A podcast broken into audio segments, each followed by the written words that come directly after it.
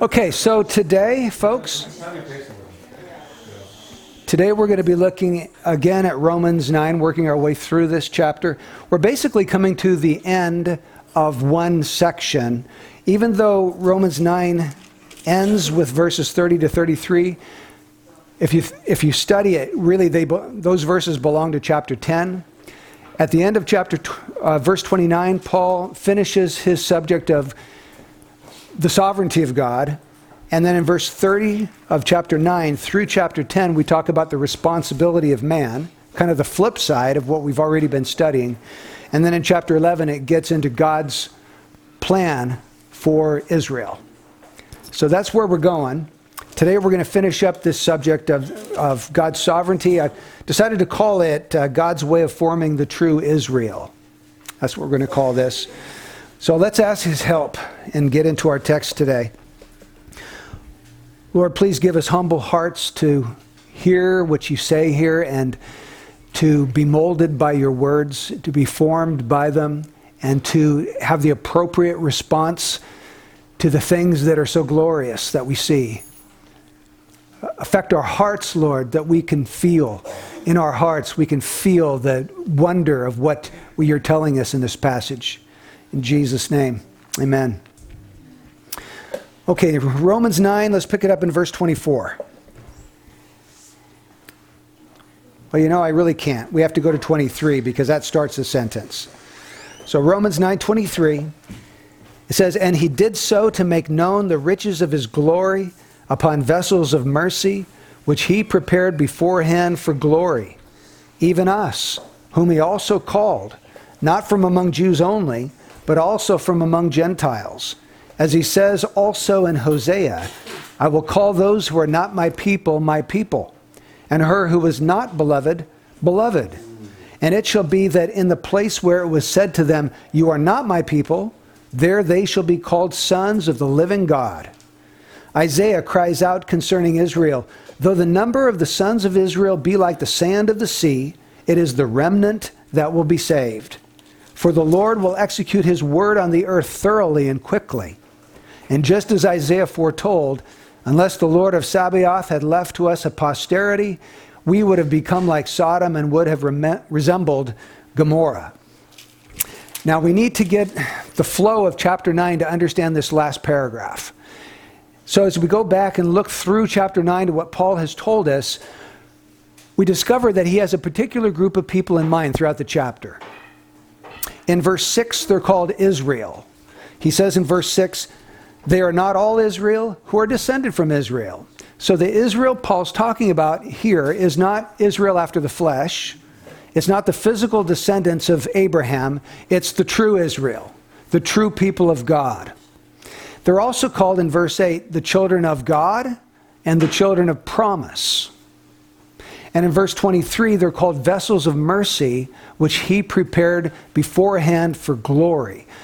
All of these expressions are describing the same group of people the true Israel, children of God, children of the promise, vessels of mercy. And these are the people to whom the promises of God have been promised. It's the true Israel to whom these promises of salvation have come. It's not every physical descendant of Abraham that has the promise of salvation, but the ones that God has included within this true Israel. They are the ones who receive this promise.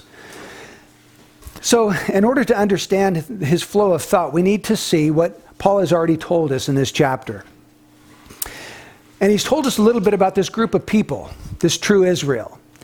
He's told us in verses 6 to 13 that God chose Isaac and passed over Ishmael and Abraham's other sons. God chose Jacob and passed over Esau. Why did God choose Isaac and pass over, um, over Ishmael? Well, how did he do that? How did he, how did he take Isaac and form him into this true Israel? Well, the, the fact is, he had to actually do a miracle for Isaac to be part of this covenant line through whom the Messiah would come. Because his parents were unable to have children, so God had to miraculously bring forth a supernatural birth. How did God bring Jacob into this, this promised line, this true Israel of God? Well, according to verse 11, he did it through, uh, it was not through anything that he had done, good or bad. It was done through God's purpose, God's choice, God's call, and verse 13, through God's love. It was the initiative of God that brought Jacob into this covenant line and made him part of the true Israel of God. And then as we keep on reading further, in verse 15, God says that I'll have mercy on whom I have mercy, I'll have compassion on whom I have compassion. So then, it does not depend on the man who wills or the man who runs, but on God who has mercy. Well, what doesn't depend on the man who wills? Well, what he had just said in verse 15 having mercy. God has mercy on whom he'll have mercy. That doesn't depend on the man who wills or the man who runs.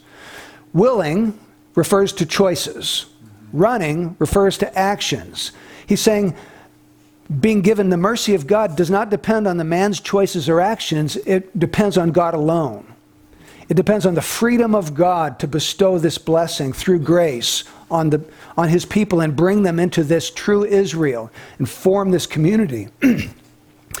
he continues in verse 18 So then he has mercy on whom he desires, and he hardens whom he desires.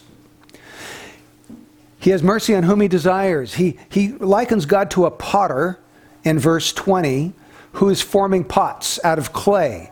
And he says, the thing molded doesn't say to the one molding it, Why are you doing this? Why are you making me like this? The thing molded doesn't have a right to talk back to or answer back to the potter, but rather the potter has a right over the clay to make whatever kind of vessel he chooses to make. And we covered all that uh, two Sundays ago. And then he says in verse 22 and 23 that God uh, has formed from every human being various vessels. There's two types vessels of honor and vessels of dishonor. That's what we find in 21. But then he changes the analogy in verse 22 and 23, and he says these are either vessels of wrath or vessels of mercy. Vessels of wrath prepared for destruction, vessels of mercy which he has prepared beforehand for glory. And that brings us to verse 24 when he tells us who these vessels of mercy are that he's prepared beforehand for glory even us, whom he also called, not from among Jews only, but also from among Gentiles. So, who is the true Israel? It's these vessels of mercy, which God prepared beforehand for glory. They're the ones that God called, not just from among Jews, but also from among Gentiles. That's the true Israel that God is forming. The kingdom of God, the church of God, the community of God, the people of God, the true people of God. Now, you'll notice verses 6 to 13, Paul is moving in a direction with his, his argument and his teaching. He interrupts himself in verses 14 to 24 to answer two objections. The first objection is Is God unjust to choose some and not choose others? That's verses 14 to 18. Then the second objection is Is God unjust to uh, condemn those that he hardens? That's verses 19 to 24. But having answered those two objections that people are going to have to his teaching, he gets right back on track where he left off in verses 6 to 13, and he continues now talking about the sovereignty of God. Notice in verses 6 to 13, he illustrates the sovereignty of God through the patriarchs Isaac, Jacob, the patriarchs of Israel. And he shows the principle that God is sovereign in selecting through whom the covenant will be brought to pass and the Messiah will come. Now he switches gears. He's not going to talk about the patriarchs anymore. He's going to talk about the prophets. And he's going to prove from the writings of the prophets the very same thing he's been teaching in verses 6 to 13 that God is sovereign. So he quotes two of the prophets here first Hosea and then Isaiah. In the writings of Hosea and Isaiah, he's going to teach us two things about how God forms the true Israel. Number one, the calling of the Gentiles. That's in verses 25 and 26 from the writings of Hosea. And then he's going to teach us about how God preserved a Jewish remnant, and that comes in Isaiah's writings, which Paul quotes in uh, verse 27, 28, and 29. So the point that he's making here is that to be a vessel of mercy, a child of God, a child of promise, part of the true Israel, requires God's call. That's what he tells us in verse 24. Vessels of mercy were called from among, not just from among Jews, but also from among Gentiles into this new community of God. So, what is the call of God? Let me try to define that for you. This is the way I would define God's call. We're not talking about a general gospel call, we're talking about an inward, special call of God. That call is the all powerful operation of the Holy Spirit, whereby He shows a person the ugliness of his sin and the beauty of Jesus Christ, so that they embrace Jesus Christ as Lord, Savior, and treasure. That's how I would define the call. It's an inward call not, a, not just an outward call that hits the ear, but an inward call that affects and transforms the heart. And it's an effective call. It overcomes the natural resistance that all of us have to f- laying down our sin and following Jesus Christ. So let's take a look at these two points that Paul brings up here of those people that are called. First of all, the calling of the Gentiles, and then the preserving of a Jewish remnant. So, verse 25 and 26 as he says also in Hosea, I will call those who are not my people, my people, and her who was not beloved, beloved. And it shall be that in the place where it was said to them, You are not my people, there they should be called sons of the living God. Now, if we were to go back to Hosea chapter 2, verse 23, and Hosea 1, verse 10, these are the verses that Paul's quoting and studied those verses in their context, you'd find out something really interesting. He's talking about Israel there, not Gentiles. But Paul applies those passages to the Gentiles of his own day. We know that because that's what he just got done saying in verse 24. Even us, whom he also called, not from among Jews only, but also from among Gentiles, as he also says in Hosea. You see, he's quoting Hosea to prove that God is calling the Gentiles. But if we go back to Hosea we're going to find out that he was really talking about, in those passages, he was talking about Israel. So, what had happened is that the Assyrians had come in and they had defeated the Israelites. They had wiped out thousands, killed thousands of the Israelites. They had put them in chains. They had dragged them away from their homeland into this other land and carried them away as captives. And at that point, God says, You're not my people. You're not beloved. I'm sending you away. God was so fed up with them because of their idolatry, continual gross idolatry, that eventually he allowed the Assyrians to come in, do this work of judgment upon his own people, and carry them away as slaves into a foreign country. So the principle Paul sees here is that God can take a people who are not his people and make them his people. He can take a people who are not beloved because the relationship had been severed at this point through to their gross idolatry, and he can make them again his beloved. He can restore them back to his covenant favor. And he says that, that's the principle, and he applies it. He applies that principle to the Gentiles who are being called out of darkness into light in Paul's own day. He says God is taking a people who are not a people today, these Gentiles, and he's making them his own people. They weren't beloved before, now they are God's beloved. Now, how does God refer to these Gentiles that he's calling in Paul's own day? He calls them by three different titles. Verse 25, he calls them my people. Verse 25, he calls them beloved. And verse 26, he calls them sons of the living God. So let's think about those three titles for these Gentiles being called into God's true Israel. Remember, the Gentiles had no claim upon God at all. They couldn't say that they were God's people, but they never were. They weren't God's people. The Jews saw all of the Gentiles as vessels of wrath prepared for destruction, from verse 23. A Jew would see every Gentile as one of those vessels of wrath. But the New Testament sees these called Gentiles as not the vessels of wrath, but as the very people of God. Like in Titus 2:14, where Paul says that Christ gave himself for us to redeem us from every lawless deed and to purify for himself a people for his own possession, zealous for good deeds. So these Gentiles who were called were a people for God's own possession. They were God's people. Now, there is a sense when you look out at all the peoples of the world, we, like even in Acts 17, uh, Paul, Paul says, Aren't we all God's offspring? He was quoting a secular poet. And there is a sense in which you can say all people are God's people by virtue of creation. But not all people are God's people. Not all people are sons of God through faith in Jesus Christ. There is a difference between being a created being of God and being a child of God, being created and being redeemed. And to be part of the people of God, you have to be redeemed. You have to be a true child of God through faith in Jesus Christ. Now, think about the phrase beloved.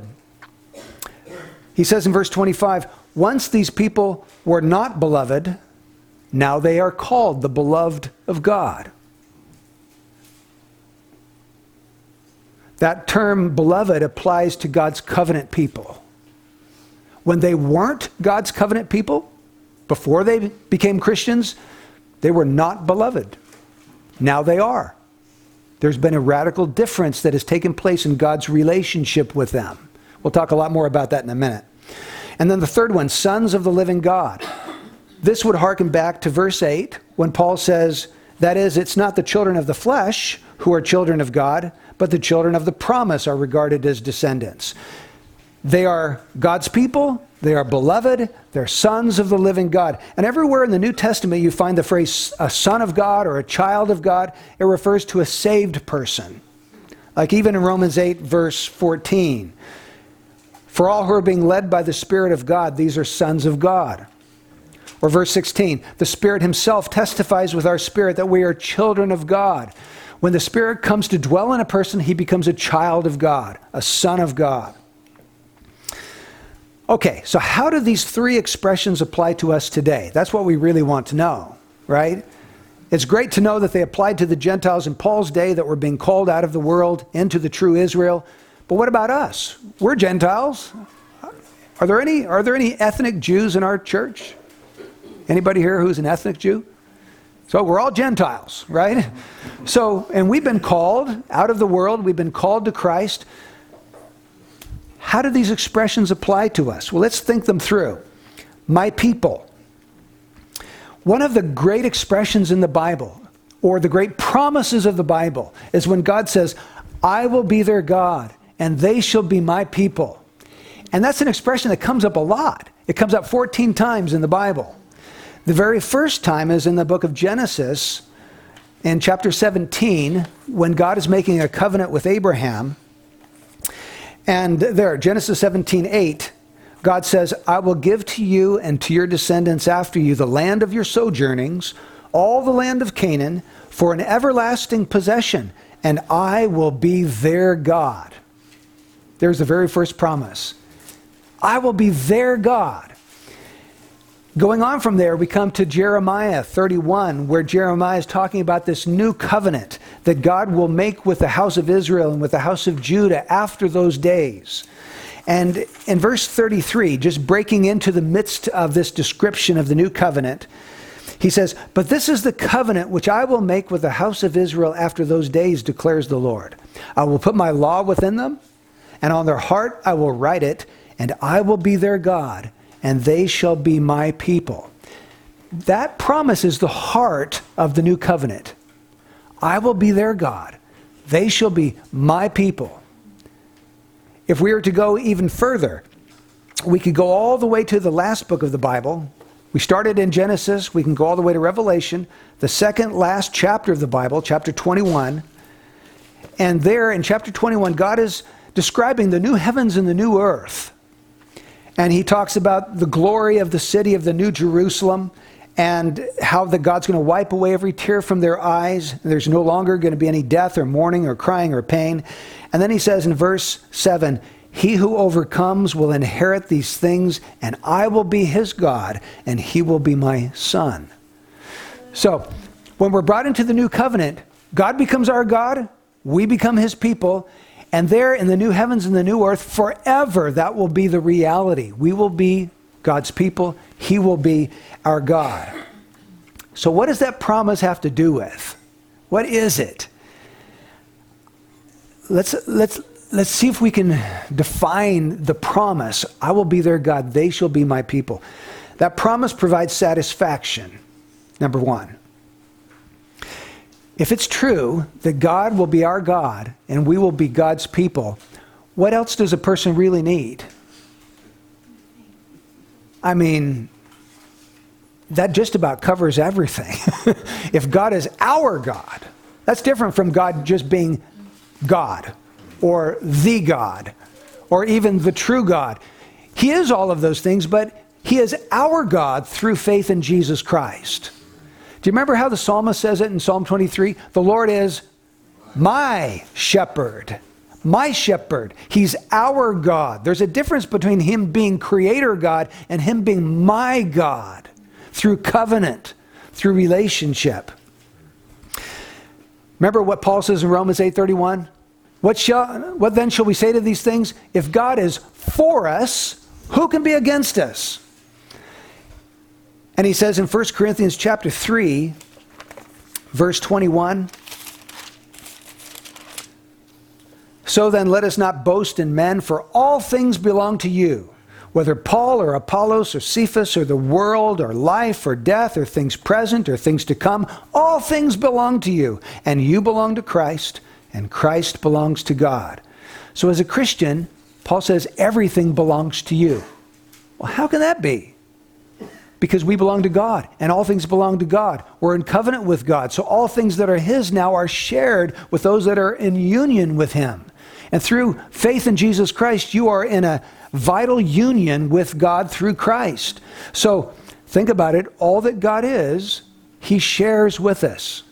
His power, His faithfulness is for you, His love is for you, His grace is for you, His mercy is for you, His wisdom is for you, His generosity is for you. His faithfulness. I don't remember if I even said that before, but anyway, all of the attributes of God are for you.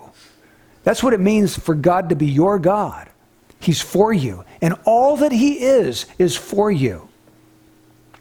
Not only does that promise provide satisfaction, but it also provides intimacy. Because that promise is like me saying, She is my wife, and I am her husband. God shall be my God, and I shall be his people. He's talking about an intimacy of relationship covenant. Uh, marriage is called a covenant in the book of uh, Malachi, chapter 2.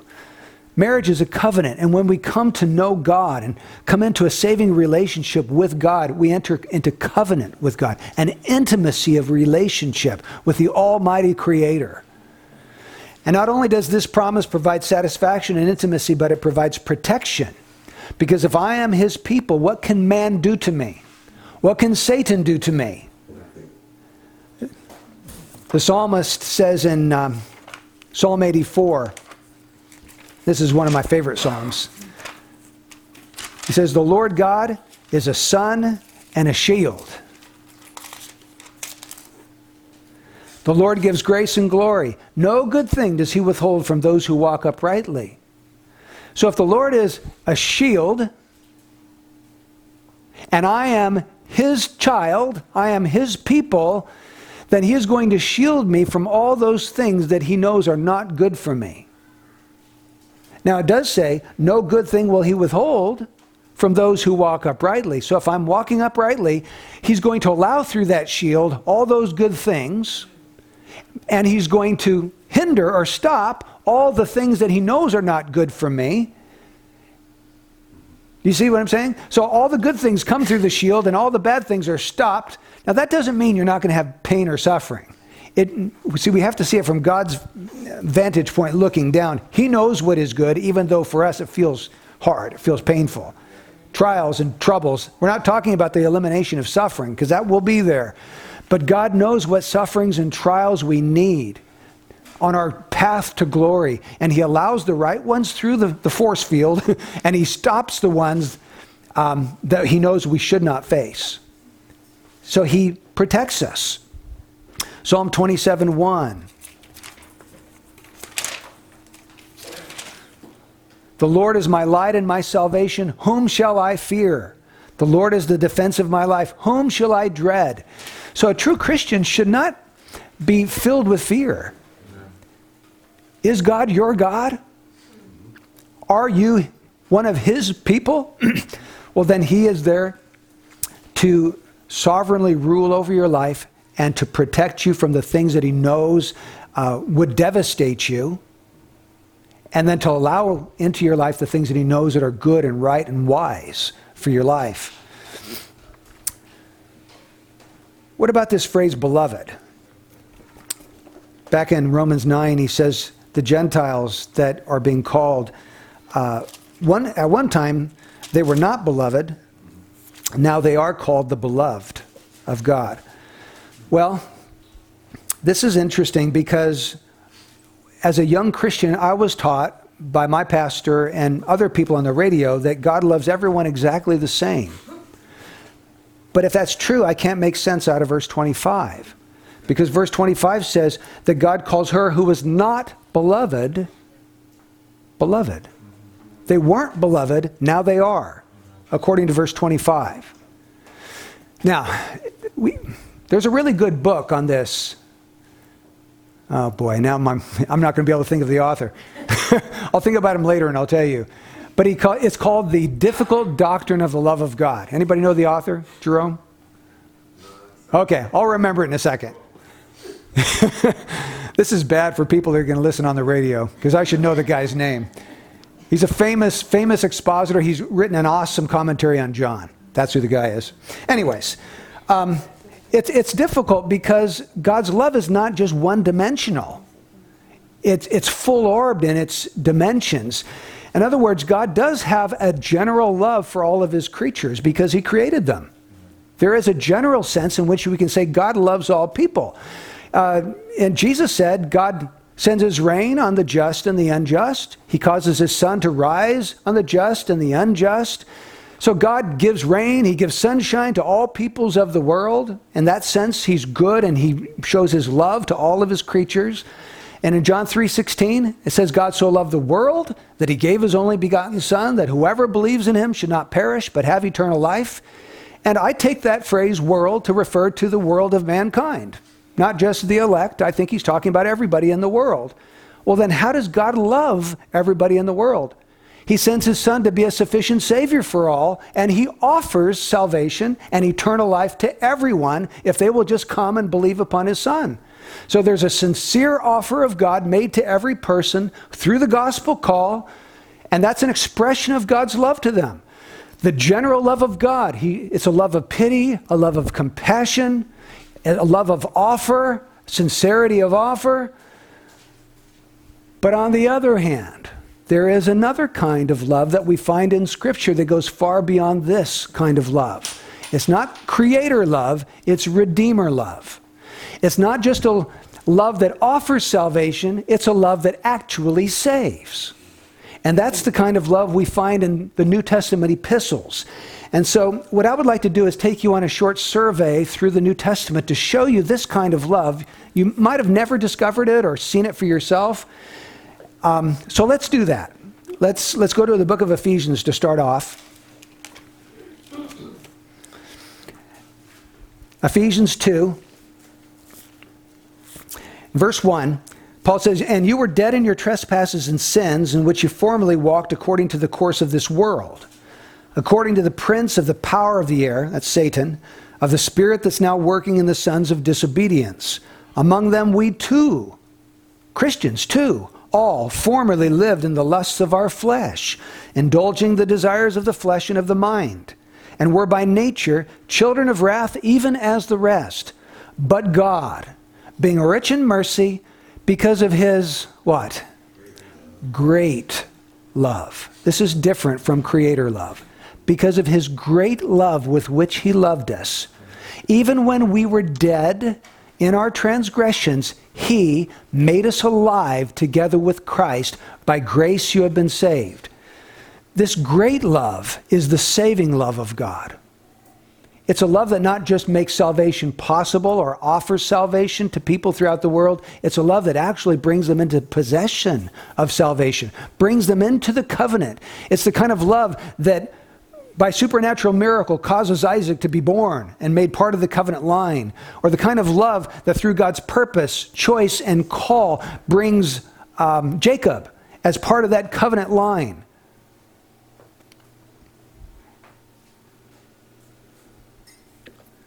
Go over to Ephesians 5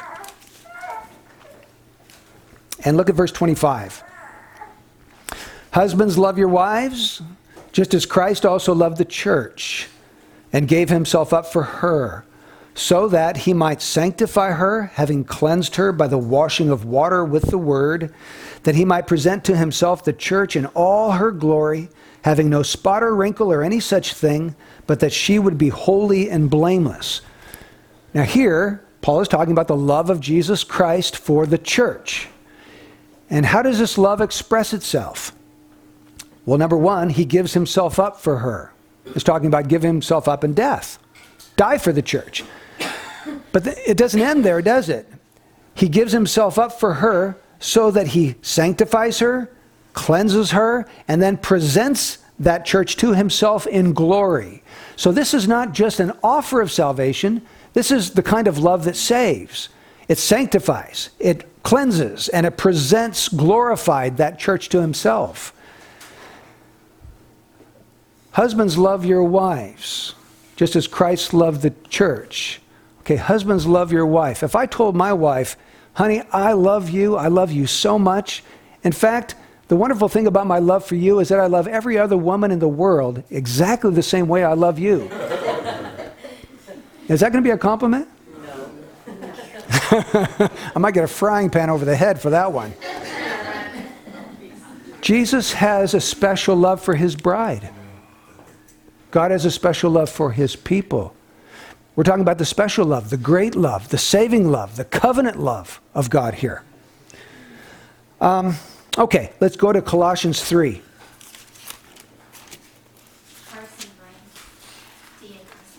D.A. Carson, yes. Who, who found that one? Thank you, honey. Yeah. D.A. Carson, the, the Doctrine of the Difficult Love of God. You guys should read that if you're at all interested in this subject. It's $5. okay. Colossians 3:12. Paul says, "So, as those who have been chosen of God, holy and beloved, put on dot dot dot." All I want you to see is the three expressions that he begins the sentence with. These people that he's writing to are called chosen of God, holy, beloved. Now, beloved by whom? Sometimes when you read through the New Testament epistles, he's talking about beloved by him. But I don't believe that's what he's talking about here because he says chosen of God, holy, beloved. So if they're chosen of God, I believe he's talking here, they're beloved by God. These ones that are beloved by God are the same ones chosen by God and made holy through the blood of Christ. Or, let's take another survey of Romans 1 7 and see how he starts his epistle to them. In Romans 1 7, Paul says, To all who are beloved of God in Rome, called as saints. The same ones that were beloved by God in Rome were called as saints. He's not talking about every person in Rome. He's talking about the people in Rome who are called as saints. They're the beloved of God. Do you see that? Oh, are you guys following this? okay, let's look at another. Um, Romans 8:35, where Paul says, "Who will separate us from the love of Christ?" Who will separate us from the love of Christ? Well, who is the us? In verse 35. Who will separate us from the love of Christ? All you have to do is go back in your Bible and read. He tells you. Verse 28, it's those who are called according to his purpose. Verse 29, it's those that were foreknown. Verse 29, those who are predestined to be conformed to Christ's image. Verse 30, those that he called. Verse 30, those that he justified. Verse 30, those that he's going to glorify. Verse 31, those whom God is for. Verse 32, those that he's going to give everything freely to, in addition to Christ. Verse 33, they are God's elect. It's very simple when you just read the context who he's talking about. And he's saying, These are the ones who shall separate us, the ones that are called, foreknown, predestined, justified, glorified, God's elect, that group, the true Israel, who's going to separate those people from the love of Christ? So the love of Christ is, is like laser focused on this group that Paul has in mind, his church. Okay, let's go to Second Thessalonians. We'll look at three more passages that'll help us understand this love. Second Thessalonians 1, verse 4.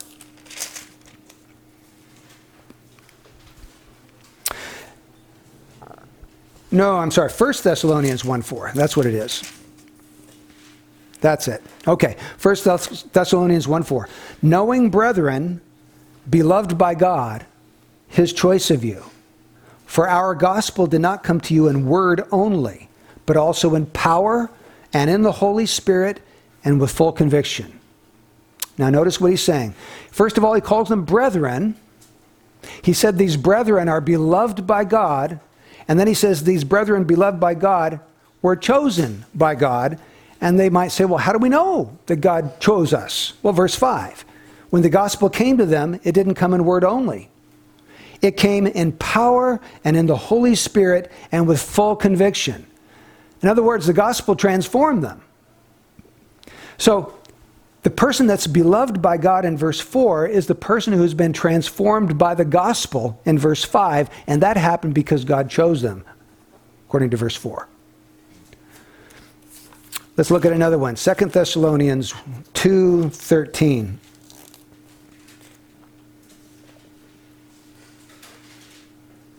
But we should always give thanks to God for you, brethren, beloved by the Lord, because God has chosen you from the beginning for salvation, through sanctification by the Spirit and faith in the truth. It was for this that He called you through our gospel, that you may gain the glory of our Lord Jesus Christ. So, there again, almost the same expression. They're beloved by God, they're chosen from the beginning for salvation, and they're called brethren. And we ought to always give thanks because God is the one who chose us for salvation through sanctification and faith in the truth. So this love, being beloved by God, has it's connected to being a brother, being chosen by God, and being called by God to obey the gospel. Let's look at one more, and that's the book of Jude. Let's see how Jude starts his letter. chapter 1. Well, there's only one chapter, but verse 1. Jude, a bondservant of Jesus Christ and brother of James, to those who are the called, beloved in God the Father, and kept for Jesus Christ. Three expressions the called, beloved, and kept. So, this, do you see that the love that Paul talks about and the love that James talks about here is not a general love for every person in the world, it's a love for the believer. It's a love for the church. It's a love for God's elect, for this Israel that he's forming. Okay, so with that as a background, what do we do with all that? I remember last time I preached on Romans 9 uh, Jerome told me, I'm a vessel of mercy. You know, he was excited about, yes, I'm a vessel of mercy. Well, all of us should go away today saying, I'm beloved. I'm beloved. Not in just a general way, but in a special, saving, covenant way. I'm beloved of God. I I'm beloved in God. I'm called. I'm kept for Jesus Christ. I'm chosen for salvation through sanctification and faith in the truth. This, this is what the Bible says. So we ought to go away basking in that and enjoying that and let that love fill you up to where you're overflowing with, I'm loved of God. I'm loved of God. In fact, the Bible says that He set His love on us from before the foundation of the world. God loved me, He set His love on me. and let that transform your life. You know, the Bible says in 1 John 4:19, "We love because he first loved us." Okay, so if I'm going to love God back, I need to know that he first loved me, and I need to let that love of God for me just fill me up so I can love him fully back. All right, let's look at the third expression, sons of the living God. There they should be called sons of the living God. We are sons of God in two ways in the scripture because we've been adopted and because we've been regenerated. And let's talk about the difference between those two things. Adoption means for someone to take the initiative to bring somebody else who has no right to be in his family and bring them into the family as their own child, granting them all the rights and privileges of a natural born son. So it's a legal thing. You give them a legal right to your inheritance. And the Bible many times talks about the fact that God has adopted us into his family. For example, Ephesians 1, at the end of verse 4 and verse 5, says, In him he predestined us to adoption as sons through Jesus Christ to himself, according to the kind intention of his will, to the praise of the glory of his grace. So God has done this, and he did it in love. He adopted us into his family. Or if you go back to Galatians chapter 4, verse 4, it says, But when the fullness of the time came, God sent forth his Son, born of a woman, born under the law so that he might redeem those who were under the law, that we might receive the adoption as sons. Because you are sons, God has sent forth the Spirit of His Son into our hearts, crying, Abba, Father. Therefore, you are no longer a slave, but a son, and if a son, then an heir through God. So I notice a progression here. First, God adopts us, then He sends the Spirit of His Son into our hearts, and then He makes us aware that we are heirs, that He's given us an inheritance, adoption, uh, the sending of the Spirit, and this discovery of being an heir. So that's adoption. What about regeneration? If we're the sons of the living God, we're not just sons because we've been adopted legally, but because through the power of the Holy Spirit, we have been born it's not just a legal reality, it's a living reality. We haven't just been legally brought into the family, we've been born. We've been born by the Spirit into the family. And that's what John is talking about when he says, But as many as received him, to them he gave the right or the power to become the children of God. Even to those who believe on his name, who were born not of blood, nor of the will of the flesh, nor of the will of man, but of God. So, how does this new birth happen? Well, he says three things that it doesn't happen. It doesn't happen by blood, the will of man, or the will of the flesh. It happens by God. God does the birth, God makes the birth happen. It's a regeneration, imparting of new life. That's what Paul meant back in Ephesians 2 5. By his great love with which he loved us, even when we were dead in our transgressions, he made us alive together with Christ. That's regeneration. Dead, now living. Death to life. God makes the difference in that whole thing.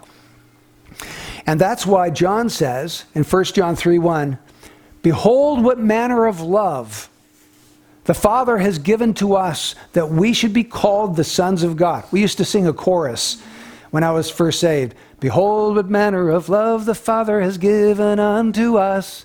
Behold, what manner of love the Father has given unto us, that we should be called the sons of God.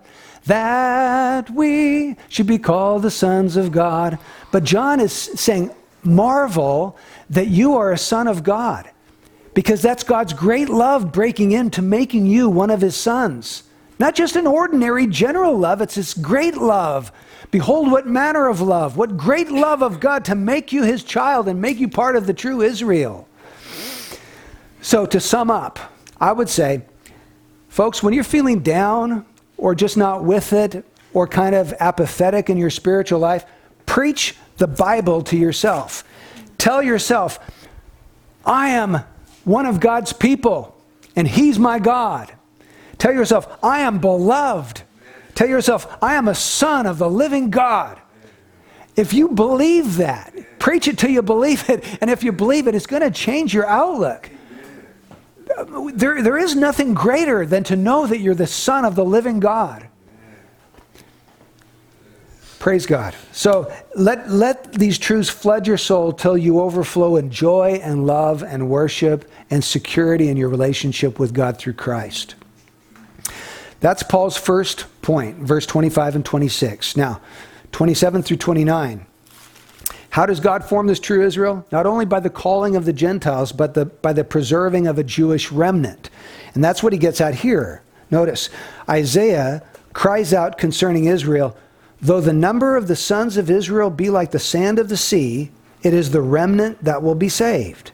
For the Lord will execute his word on the earth thoroughly and quickly. And just as Isaiah foretold, unless the Lord of Sabaoth had left to us a posterity, we would have become like Sodom and would have re- resembled Gomorrah.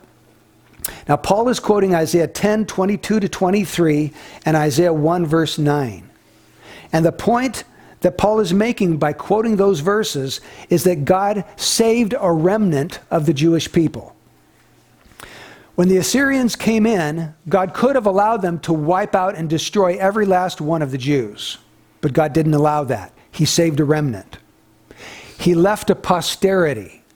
Yeah, the, the Assyrians wiped out thousands and thousands of Jews, and they took the rest captive, but God brought some of them back into the land and restored them to his favor again. There was a remnant left. And Paul sees a direct uh, a principle and a parallel there. God allowed the Jews to be partially destroyed because of their idolatry, because they had forsaken the Lord and God in his judgment and wrath, brought judgment, but he remembered mercy.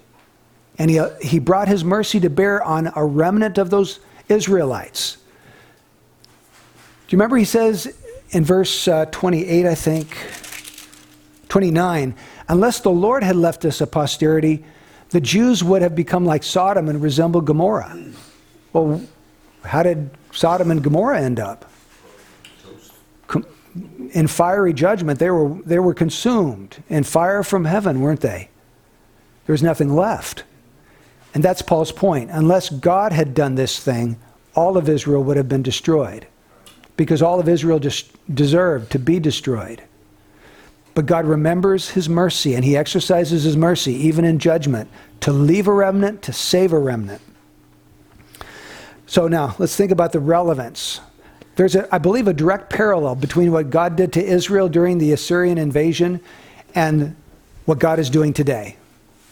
Back then, the Israelites committed gross idolatry. For, they forsook the true and living God for gods of their own making.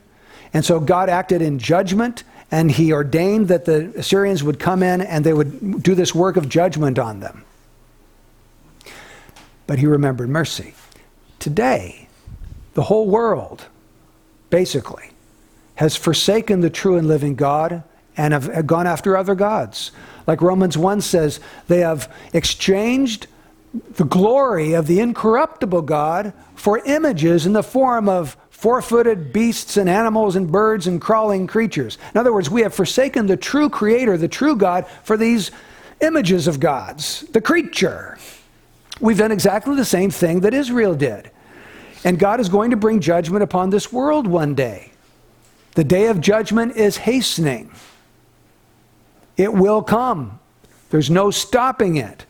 But in wrath, God still remembers mercy. And God is going to save a remnant out of this world, just like He saved a remnant of the Jews. He's going to keep a posterity that will pass into His favor, into His eternal kingdom.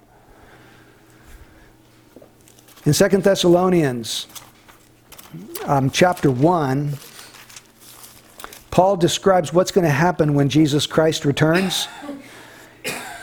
2 Thessalonians 1 7, he says, when the Lord Jesus will be revealed from heaven with his mighty angels in flaming fire, dealing out retribution to those who do not know God and to those who do not obey the gospel of our Lord Jesus.